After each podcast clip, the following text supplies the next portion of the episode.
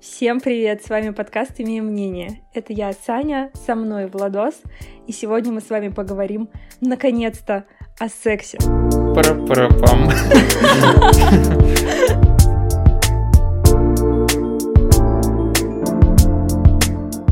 Да, максимально такая интересная и одновременно кринжовая тема. Затронем все самые острые вопросы, обсудим острые моментики, так что будет горячо и пикантно. Не знаю, насколько горячо и пикантно, но весело должно быть точно. Хотим сегодня поговорить о том, нормально это сколько, нормально количество партнеров, нормальное количество половых актов в день, в неделю и так далее. И вообще, норма это относительное понятие или есть все-таки какие-то нюансы? Вот, и как раз к вопросу сколько, я когда изучал половую конституцию, есть такое понятие, которое обозначает а, то, как люди в принципе относятся к сексу, насколько он часто им а, необходим, и это зачастую определяет то, с каким партнером тебе комфортнее всего находиться. И там пишется, что парни с сильной половой конституцией, а их количество эякуляций может достигать 9 раз. Я когда эту в цифру день. услышал, я подумал... Или в час. В день, да, за 24 часа. Не, не в год, не, не за всю жизнь, понимаешь? Это в день. Не за всю жизнь. Я подумал, что... Ну, мне кажется, бывает и так. Вот, и это для меня такие просто шокирующие цифры. Я как-то даже не знаю, я, слава богу, ни одного такого человека в жизни не видел. Почему? Иначе бы я, у меня самооценка упала резко. К сожалению, половую конституцию нельзя обсудить на берегу э, до отношений, до брака и так далее. Точнее, в принципе, можно, но очень редко кто обладает достаточной раскрепощенностью, достаточной смелостью поговорить с партнером, с которым вы только-только начинаете отношения. Но что очень важно, если отношения уже достаточно долгие, крепкие, обязательно разговаривать, разговаривать со своим партнером, обсуждать о значении, обсуждать количество секса для каждого из вас и так далее. То есть необходимо уважать не только свою позицию, свои потребности, но и потребности вашего супруга или вашего молодого человека. В принципе, мне кажется, что сексуальная конституция — это скорее физиологическое понятие, это как рост или как э, цвет глаз, как вес и так далее. То есть не бывает плохой или хорошей половой конституции. Она бывает либо ну, правильной, то есть в пределах нормы слабая, средняя и сильная, или патологическая, то есть это уже какие-то отклонения от нормы. Наверное, мы приложим к посту табличку, в которой прописаны критерии, и уже по этим критериям столбики слабая, средняя и сильная половая конституция разбиты а, с данными. Можно будет посмотреть. Так вот, патологии и отклонения — это как раз-таки, когда вот эти критерии у вас в этой табличке не в соседних столбиках или в одном столбике, например, а каким-то зигзагом или каким-то какой-то непонятной фигурой и так далее. Тут уже стоит говорить о каком-то дисбалансе, и это, конечно, нужно прорабатывать уже с специалистом. Так вот, очень важно, конечно же, общаться со своим партнером. И если, например, у вас отличаются ваши половые конституции, у женщины, например, более сильная, а у партнера, у супруга средняя или слабая половая конституция, ни в коем случае нельзя человека за это обвинять или как-то его мотивировать э, негативной такой черной мотивацией, что вот э, все мужики всегда думают только о сексе, а ты вообще не из этих, ты вообще не такой и так далее. А, как бы это работает в обе стороны, конечно же, и любое тыканье в интимные зоны, в интимные темы. Таким образом, это ни в коем случае не идет на пользу паре, это никогда не улучшает общее состояние, вообще общую температуру в палате. Конечно, я думаю, что это понятно почему. Потому что, в принципе, на, ну, как бы смелости для того, чтобы открыто поговорить о своих желаниях, о своих пристрастиях, о том, что вас беспокоит в вашей половой жизни и так далее, ее должно быть достаточно много. И ну, редко есть такие люди, которые, в принципе, максимально доверяют своему партнеру, то есть не стыдятся его, да, а не ждут, что будет какой-то подвох или что его осудят. Так вот, такие вещи как раз-таки, как тыканье и оскорбления и какие-то... В человека. Да, в человека. Тыканье в человека своим непрошенным мнением это совершенно не помогает к доверию, к открытости и так далее. Поэтому я всегда за диалог.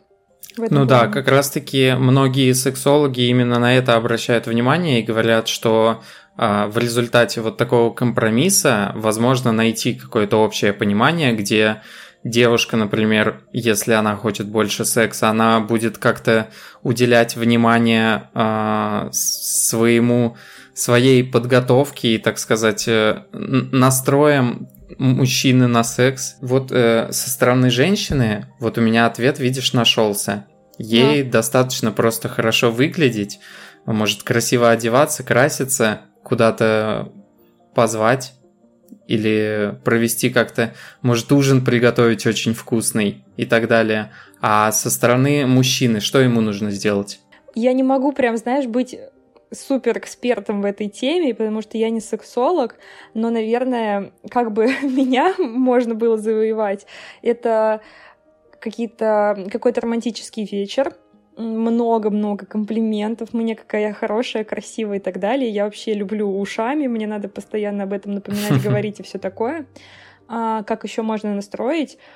Ну, сто процентов это какое-нибудь мероприятие по типу расслабляющего массажа, музыка, свечки, что-то, что дает вообще настрой на интимный вечер и так далее. То есть э, тут еще, знаешь, очень важно, зависит от того, в каком в, каком, в каких отношениях сейчас находится пара. То есть э, вот сейчас у меня муж отсутствовал две недели, в принципе, мне без разницы, мне не надо настраивать. Э, у меня все настроено, я готова. Но если бы, вот когда мы можно, вместе... Можно без подробностей, Санечка, в подкасте. Но когда вы живете вместе, вы каждый день видитесь, у вас какие-то совместные дела, то есть немножко отходит на второй план интимная жизнь, то здесь уже, конечно, нужно что-то придумывать, какие-то необычные вещи, удивлять, как раз-таки хотя бы те же самые свечки, а, прогулки, разговоры. Вообще, мне кажется, что наверное, если не каждая, то многие девочки меня поддержат. В принципе, разговоры про ну вот просто со своим близким человеком о чем угодно. Они, в принципе, очень э, расслабляют, раскрепощают и так далее. Поэтому я бы, наверное, ответила так. Ну и, в принципе, определив сексуальную конституцию каждого из партнеров, уже можно поговорить о том, сколько секса нужно вашей паре. И э, идеальный вариант — это когда половые конституции совпадают однозначно. Но если они более, ну, как бы не различаются, но находятся рядом, это либо среднее и слабое, либо среднее и сильное, то это еще куда ни шло. Но самый сложный вариант это, конечно, если у одного партнера конституция сильная, а у другого партнера конституция слабая. И тогда оптимальное количество секса это оно катастрофически разнится для двоих. И здесь, конечно, начинаются проблемы, потому что я тоже читала, что при очень сильной конституции число, число половых актов достигает а, 10 в день. А слабый, слабый половой конституции человек хочет заняться сексом раз в полгода, условно. И когда сталкиваются два таких полюса, то происходит какой-то просто но это очень тяжело. Я даже не знаю, реально ли э, в таком ключе отношения строить. Мне кажется, что нет. Просто невозможно. Получается, это же разные темпераменты в том числе. Я не знаю, что ты, где ты прочитала про 10 раз. Это, наверное, максимальное количество э, получения оргазмов или эякуляций до 10 раз в сутки для слабой, ой, для сильной половой конституции. Нет, ну было сказано, что просто число половых актов. Очень странно. А что касается... Ну, я не думаю, что есть вообще хотя бы в мире такой человек, который каждый день может по 10 раз в сутки заниматься сексом. Это какая-то жесть. Будет смешно, если нам напишут в комментарии, это я. А что касается тех людей, которые хотят раз в полгода, это тоже, по-моему, не, не считается нормой. И даже при слабой половой конституции, а, ну, как, как указано на многих сайтах, они хотят раз в месяц или хотя бы ну, или раз в неделю. Ну, то есть если раз в полгода, это, скорее всего, какие-то... Патологии. Это что-то, наверное, ненормальное происходит с гормонами, да, и, может, следует как-то обследоваться на предмет наличия каких-то патологий. Ну, возможно, да. Но слушай, про большое количество раз, то это же можно, может быть просто полиаморные отношения у человека, поэтому ему нужно несколько своих партнерш сразу удовлетворить, и приходится тут как-то выкручиваться, понимаете ли. И касаемо, кстати, патологий, хочу обрадовать большую часть мужчин, что многие врачи-сексологи как раз-таки говорят о том, что а, если секс длится а, до двух минут, где-то даже пишет, что до одной минуты, но, это, но я больше слышал, что до двух, то это не является патологией. То есть от двух минут и больше это нормально. И более того, многие врачи считают, что если больше 10-15 минут человек не может завершить начатое, то это тоже является патологией. Никогда про такое не слышала. Ну вот, э, видишь. Хоть что-то ты это ты просто полезное. даже если слышала, ты не хочешь в это верить. Да нет, я просто не знала, потому что я же не мужчина. Мне-то это зачем знать? Вот, а получается, если это не входит в то значение, то это, скорее всего, повод обратиться к врачу. А ты что думаешь по поводу вот таких цифр? Я сейчас... Мне кажется, для девушек э, две минуты это как-то слишком мало. Разве Слушай, нет? Слушай, ну мы же говорим тоже, как минимум, а половой акт это уже непосредственно проникновение, да, и в среднем какую я статистику находила, что половой акт у мужчин составляет от 7 до 14 минут, а женщины считают нормальной продолжительностью полового акта а, где-то 10-11 минут. Но это, была, это был сайт скорее не с научной какой-то медициной, исследованиями относительно сексопатологии и так далее. Это был просто мой такой э, резерч по нескольким статьям, и это среднеарифметическое, вот эти цифры, которые я назвала. Uh-huh. В принципе, это, ну, от э, 5 до 20, если брать очень грубый разброс по всем источникам. И, наверное, в принципе, я могу с этим согласиться, что это норма и ну, допустимая как-то временной отрезок, но мы тут не говорим о прелюдии, о каких-то ласках, которые могут быть у партнеров как до полового акта, так и после полового акта, понимаешь? То есть тут угу. процесс может длиться энное количество времени. Мы же не будем сейчас про тантрический секс говорить, где они вообще я ну, даже не знаю, что это. Я тоже никогда не пробовала, но... Я, я знаю этот мем только с Должанским и все. Я не знаю даже мем. И надеюсь, ты мне его пришлешь. Обязательно. Уже смешно.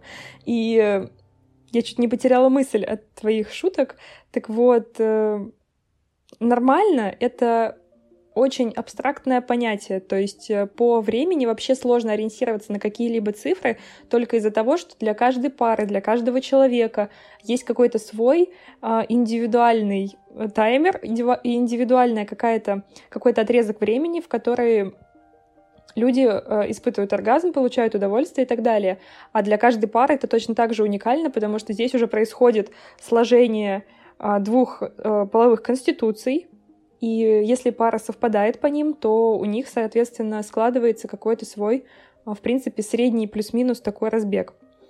Но мне кажется, что то, что ты назвал, до двух минут, это скорее не норма это скорее уже... Так я так, так и сказал, до а, двух да? минут это патология, да. Это уже скорее какие-то возрастные изменения, потому что я, кстати, прочитала о том, что вот такие вот скорострелы, это скорее, а, как считается, что это типа прерогатива молодежи, кто неопытный еще и так далее, в том числе, да, но вообще по исследованиям считается, что сейчас это больше у, наблюдается у мужчин, которые возрастные, то есть это 50 плюс, где-то 45 плюс и так далее, потому что уже меняется гормональный фон очень сильно на фоне старения организма, и в связи с этим происходят вот такие вот изменения. Так что вот так. А отрезок от двух минут до 7 минут, ну да, наверное, это среднестатистическая такая температура по палате, я бы так сказала. Ну, на самом деле сейчас э, очень много проблем, и эти проблемы с годами только добавляются именно за счет того, что у нас э, очень развито порно, И э, связано это с тем, что многие, не знаю про девушек, но многие парни встречаются с тем, что с девушками они не испытывают должного уровня возбуждения, ну, грубо говоря, они не могут э, совершить половой акт именно потому, что как какие-то вот психологические травмы влияют на их вот э, восприятие девушек. И на самом деле я, по-моему, в ТикТоке видел какой-то что же это что-то типа тренда было, и там в комментариях прям очень много парней об этом говорят. И изучая это, я прям э, увидел, что это прям максимально распространенная проблема. И если вот наши слушатели с таким встречались, будьте уверены, что вы не одни. Это все э, максимально можно спокойно решить э, просто тем, что нужно строить максимально доверительные отношения с партнером.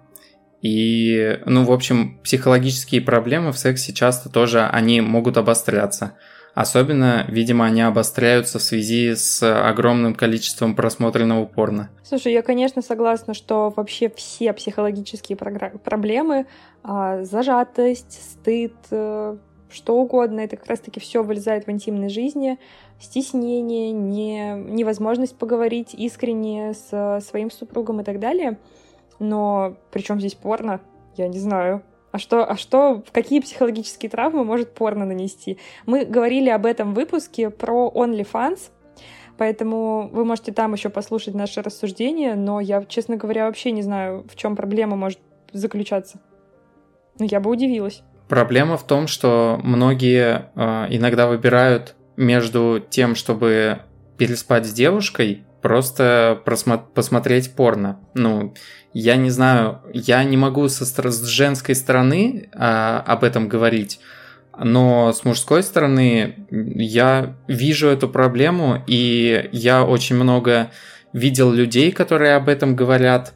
А, на Ютубе есть канал «Простые мысли», который просто кричит о том, что порно смотреть нельзя, о том, что мужчины перестают быть от этого самцами, они перестают добиваться целей, о том, что у нас э, у всех э, поголовно падает э, наш либидо. гормон, да, наша либидо, гормон, наш гормон тестостерон, и то, что это обязательно надо из своей жизни искоренять, иначе на, нас всех ждут очень большие проблемы. И, ну, я не то чтобы не готов согласиться с этим человеком, я через свою призму пропускаю это и понимаю, что вот он об этом именно так сильно кричит, именно потому, что это действительно такая проблема, которая, ну, она многих людей затрагивает, и если она не затрагивает всех, то она, по крайней мере,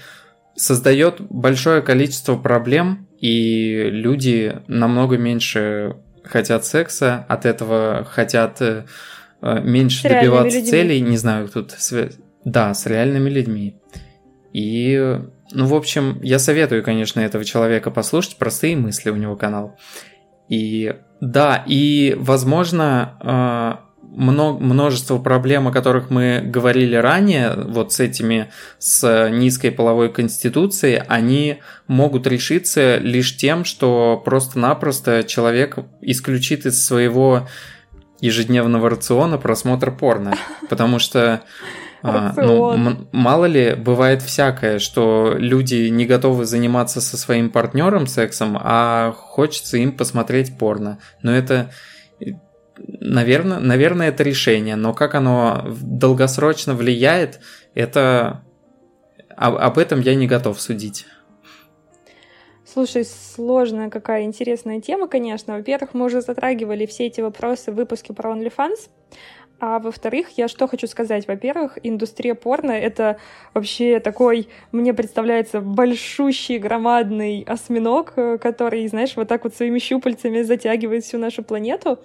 И, как обычно, а, очень много... Очень много всяких приблуд, каких-то необычных хреней, мне кажется, к нам приходит из Азии. То есть это Япония, это Китай, где у них культ... Uh-huh аниме, культ вот этой школьницы в коротких юбках и так далее. Кстати, это тоже такой большой этический и вообще вопрос, в общем, у меня к, к японцам очень большой в этом плане. Так вот, как раз-таки они же и занимаются разработкой э, роботов с искусственным интеллектом, где можно надевать очки VR, и у тебя будет происходить э, секс в ну вот виртуальной реальности, правильно? Там какие-то встроятся, mm-hmm. знаешь, э, при машины, приблуды, которые можно на себя как-то надевать и так далее. То есть э, все ведется к тому, чтобы полностью автомати- автоматизировать и этот процесс тоже, ну, для тех, да, кому это интересно, конечно, это не принудительно и так далее, но, в принципе, а, есть разработка и таких вот интересных вещей. Ну вот представь, каково будет партнеру человека, который полностью освоил вот этот VR-секс. Мне кажется, после этого человек может просто остаться там в этом VR, а девушка или парень будет страдать от этого. Ну, я не знаю, в основном, наверное, парни э, более зависимы от этого. Я... Мне кажется, это Ну, такая, или просто прям, я вижу и такой. общаюсь только с парнями. Да. А вообще, да? если Я в просто отношениях... не видел ни одну... Мне кажется, в Для отношениях девушек, никто мне кажется, это более такая табуированная тема. Нет, вообще нет. э, Владос, ты, я тебе говорю, какие-то стереотипы в голове. А Да? Мне кажется, я что... сексист. Так, да, ты точно сексист. Вообще такую хрень, мне кажется, никто... Нет, я просто вот мужик и общаюсь э, на отношений- личные темы только с мужиками. Ну, со мной тоже немножко. С, точнее, со мной Ну вот а, я с тобой общаюсь на стараемся. личные темы, а ты со мной нет. Ты общаешься со мной на мои личные темы. Ну, что поделать, такова твоя участь. Я, пожалуй, продолжу свою мысль. А, Мне кажется, что те люди, которые состоят в отношениях, такую хреновину бы себе, наверное, не купили. Но когда ты свободен или просто, возможно, не хочешь строить отношения, или не строишь их, или ты развелся, расстался, вышел, в общем, из состояния «я в паре», то, в принципе, люди Слушай, могут но оно же связано, то, что у тебя есть эта хреновина, и то, что ты не хочешь строить отношения. Ну, ты Да, с этой хреновиной, может, и не хочешь, а без нее наверняка тебе придется. Ну, это тоже не прям такой э, камень преткновения, что вот если бы этой хрени не было, то я бы тогда был в отношениях. Просто есть э, люди, у которых появление такой штуки может как раз-таки спровоцировать э, полное одиночество, потому что с этой хренью не надо общаться, с ней не надо разговаривать, с ней не надо решать напряженные моменты, не надо выяснять как-то конфликты, которые между вами произошли и так далее. Не надо доверяться, не надо открываться, не надо а, говорить о своих Ну, чувствах по всё так сути, порно же то же самое делает. Да, но это я Ну, говорю уже про вот ты говоришь про какую-то то, абстрактную что- штуковину, но про порно то же самое. Ну, И в говорю, отношениях это тоже нам, часто партнеры могут выбрать порно. Осталось две минуты плыть, поэтому я об этом, ну, просто рассказываю, как привожу в пример. А так, да, конечно, порно то же самое замещает а, базовые потребности а, в сексуальном удовлетворении, но при этом, когда уже у человека есть выбор вступить в отношения и строить семью или вообще, ну, просто быть в паре, или просто остаться без пары, зная, что базовую потребность в сексе он может удовлетворить то есть, конечно, определенный тип людей, которым этого будет вполне достаточно, и как раз-таки у них индустрия порно, индустрия секс-игрушек как раз-таки и провоцирует уже такие, ну, это тоже патология, понимаешь, но это начинается не из порно, это начинается из головы. А порно это как бы такой а, маркер. Для того, чтобы понять, оправдываешь ты э, просмотр порно или нет, мне надо задать тебе вопрос. Ты сама смотришь порно? Редко. Когда мужа рядом Редко. нет. Это что такое? А, ну вот его две недели Это- нет, я смотрела. Каждый день. А? Нет, не каждый. Ну, вообще... Ну, типа, раз в вместо полгода, мне кажется, раз в год. И палка стреляет, типа того. раз в полгода. Ну, Даже реже, я думаю. Офигеть. Ну вот, последний раз, мне кажется, это было реально тоже год назад, опять-таки, как раз-таки, когда уезжал мой муж.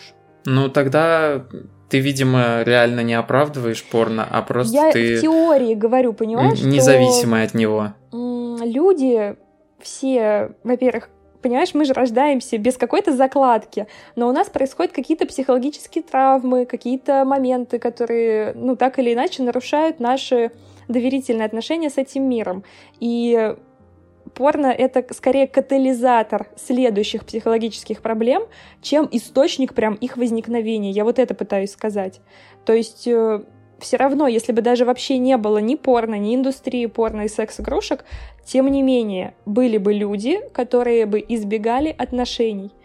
И да, порно это усугубляет, но это не источник всех проблем и не источник как бы всех э, людей, которых, которые избегают э, вступления в пару. Понимаешь, о чем я говорю? Угу. Что ты там погуглил? Я просто пытаюсь найти, типа, как часто люди смотрят порно. Ну, в том плане, что ты вот говоришь раз в полгода. Просто мне кажется, очень многие смотрят чуть ли не каждый день. Нет. Ну, то это есть, скорее, э, ну, скорее каждый день я бы уже отнесла это к разряду патологии. Но тоже, понимаешь, вот каждый день человек смотрит порно, а он в отношениях или он вне отношений. И если он в отношениях, то это проблема и большая проблема. А если он а, вне отношений, ну, возможно, сейчас, на данный период жизни это окей, но это слишком индивидуально, чтобы мы сейчас об этом так абстрактно говорили. пару раз в неделю. Еще нормально. Нет, но были времена чаще смотрел. Ну, наверное, это тоже связано с тем, что а, ты пытаешься так э, расслабиться. И, соответственно, если тебе грустно, одиноко и ничего позитивного нету, то ты все больше хочешь расслабляться. Это такая прямая зависимость. То есть, в принципе, человеку, у которого все хорошо в жизни, наверняка нет смысла смотреть порно, потому что ему есть чем еще заняться помимо этого. Но мы в России живем, О поэтому боже. очень много сейчас Даже вот у меня была такая зависимых. мысль. Сможешь ли ты в выпуске про секс казуально вбросить политоту? Но это профессионализм. Это не политота, это, география. Это супер тонкая, это супер тонкая политота. Я видела по твоему лицу. Профессионализм, как он есть. А у меня галочка в каждый выпуск вставлять, понимаешь? Знаешь, про выпуск про секс это достаточно сложно вписать. Но я справился. Да. И вот у меня отсюда назревает большой вопрос. Например, если люди состоят в полиаморных отношениях, то есть у них несколько партнеров по взаимному согласию, может ли это быть намного более а, здоровыми? Могут ли такие отношения быть намного более здоровыми по сравнению с теми, с моногамными, но где люди смотрят порно?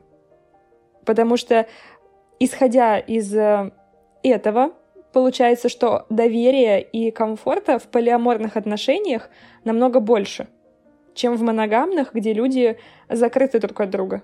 Давай, наверное, сначала для меня и для слушателей немножко расскажем вообще, что такое полиаморные отношения и что такое моногамные. Чем они отличаются? Хорошо, полиаморные отношения — это отношения с несколькими партнерами в единый момент времени, но это не измена. А, Люди, каждый участник этих отношений знает о, обо всех участниках других этих отношений. Моногамные отношения — это Мгм. отношения в паре, когда нас двое и больше нет никого.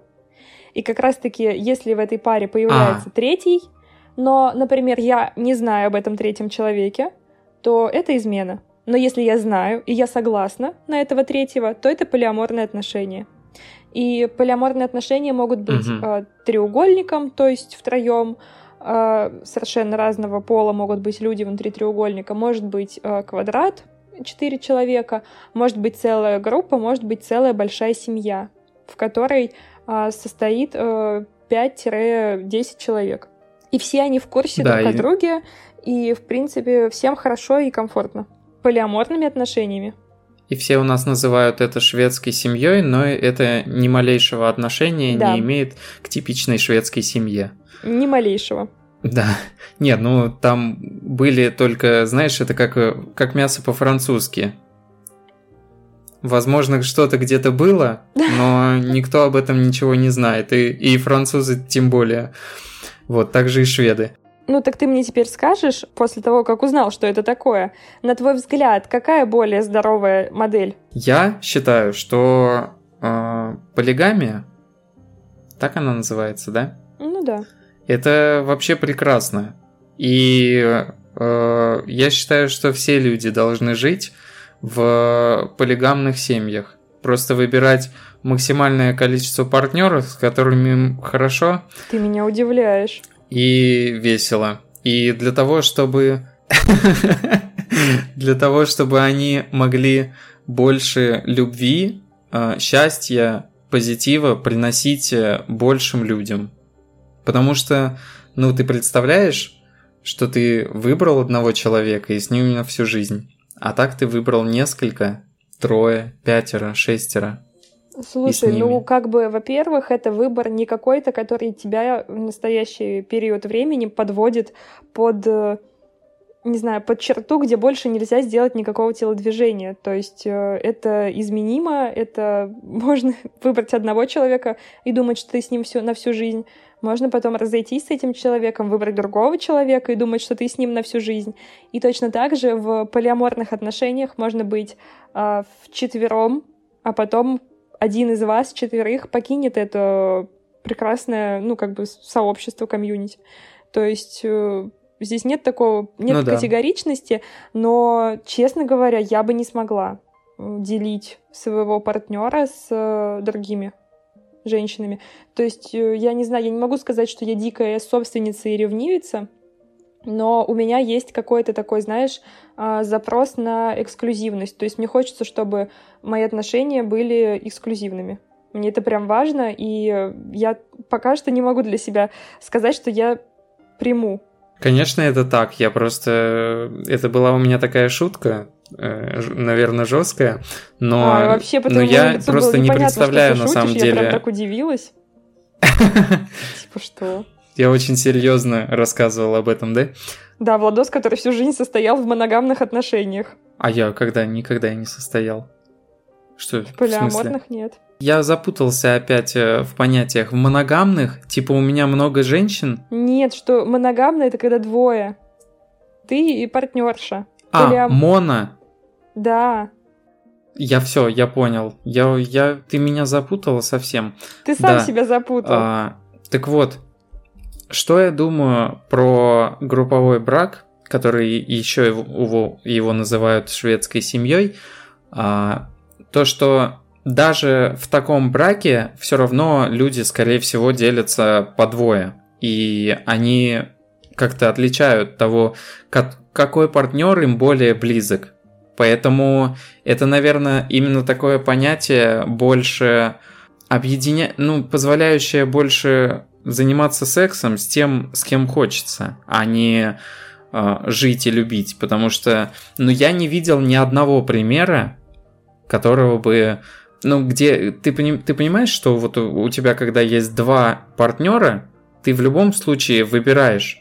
Ты можешь выбирать, конечно, сегодня одного, завтра другого, но э, в любом случае это выбор, и это уже не входит в понятие э, моногамии. Ой, не моногамии, а полигамии.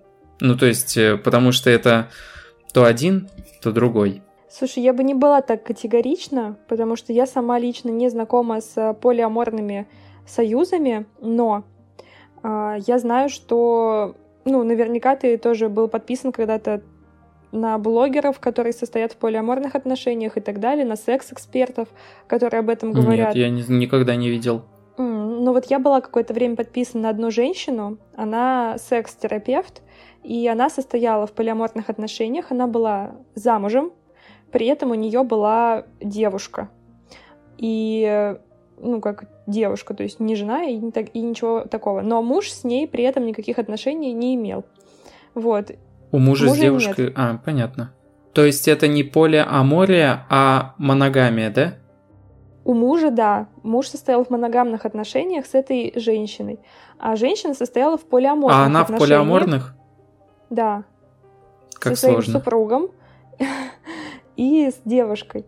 И, в принципе, мне было какое-то время очень интересно читать ее публикации, ее статьи на эту тему. Она проводила научные исследования, то есть как врач, как специалист, приводила зарубежные научные исследования, переводила их и так далее. То есть, в принципе, такая модель построения отношений, она абсолютно имеет право на существование.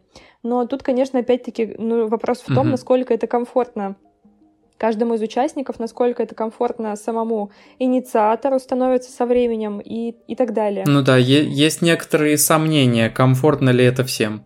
Вот ключевое понятие как раз-таки полиаморности, изначально эта идея, она затевается в том, чтобы все знали обо всех партнерах, никаких секретов, никаких тайн и так далее, и чтобы всем участникам было абсолютно комфортно находиться в таких отношениях. И исследования, которые проводились а, американскими учеными, как раз-таки говорили о том, что когда складываются полиаморные отношения и соблюдаются вот эти предыдущие условия, о которых я сказала, то такие отношения — это супер здоровые, супер доверительные и действительно показательные отношения по сравнению с какими-то моногамными, но где партнеры друг другу не доверяют, не разговаривают и просто не признают индивидуальность и идентичность друг друга. То есть даже э, в таких условиях полиамория намного более здоровый сценарий.